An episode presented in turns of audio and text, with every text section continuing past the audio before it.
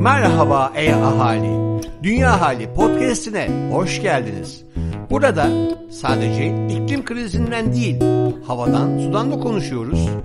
Yuvamız, dünyamızdan bahsediyoruz. O zaman e hadi başlıyoruz.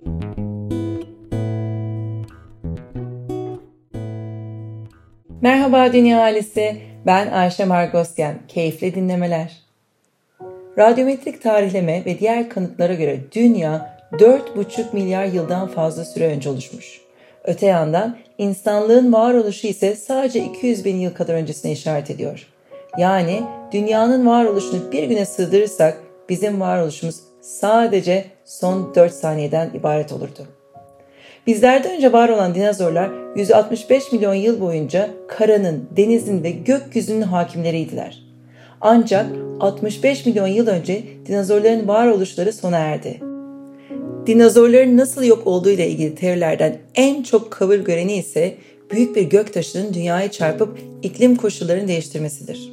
Şimdi ise dinozorları yok edip varoluşumuza olanak veren aynı o göktaşı gibi iklim krizinin olumsuz sonuçlarına doğru hızla sürükleniyoruz. Göktaşının bir seçim kabiliyeti yoktu. Ancak yapacağımız seçimlerle insanlık olarak gelecek bizim elimizde. Dünyanın kaderini tayin edecek insanlar bugünü yaşayanlar. Bildiğimiz anlamda ve bildiğimiz kadarıyla tek düşünebilen varlıklar olduğumuzda göz önünde bulundurursak hem kendimizin hem de diğer türlerin kaderini tayin edecek yine bizim türümüz Homo sapienler olacaktır. Bugün yaşayan çocuklar, gençler zaten krizin içine doğdular ve doğduklarından beri artan belli bir bilince sahipler. Bizler de evlerimizde bilinçli davranmaya özen gösteriyoruz. Ebeveynler bu görevi yüklenmesi bile çocuklarımız artık okulda, sosyal çevrelerinde hatta belki izlediklerinde bile bu bilgiye ulaşıyorlar. Hatta artık onlar biz ebeveynleri yönlendiriyorlar.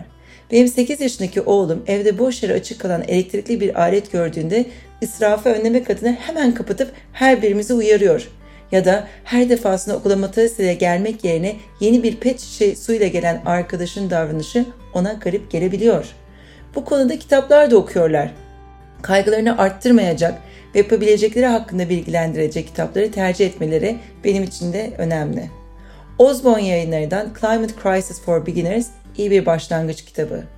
Bilgi Üniversitesi'nde sürdürülebilirlik üzerine ders veren Ayşe Yorgancıoğlu'nun sürdürülebilir kalkınma amaçlarını eğlenceli bir hikaye diliyle kaleme aldığı Kiki ve Mohan isimli çocuk kitabı serisi de iklim krizi ve sürdürülebilirlik üzerine yazılan Türkçe kitapları iyi bir örnek.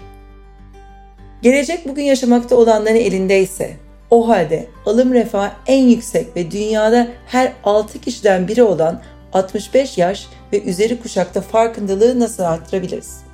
Soru belki de farkındalıktan daha çok alışkanlıkları nasıl değiştirebiliriz olmalı. Savaş sonrası tüketimin çok daha ön plana çıkarıldığı, kaynakların hiç tükenmeyecekmiş gibi harcandığı ve her şey insanlar için denerek insanlığın büyük bir kibirle biyoçeşitliliğin üzerinde tutulduğu dönemden geçmiş bu kuşak alışkanlıklarını nasıl değiştirebilir olmalı soru. Bu kuşak biz ne krizler gördük zihniyetinden çıkıp bir an önce eyleme geçmeli. İnsanlık olarak doğanın merkezinde olmadığımızı artık anlamamız gerekiyor.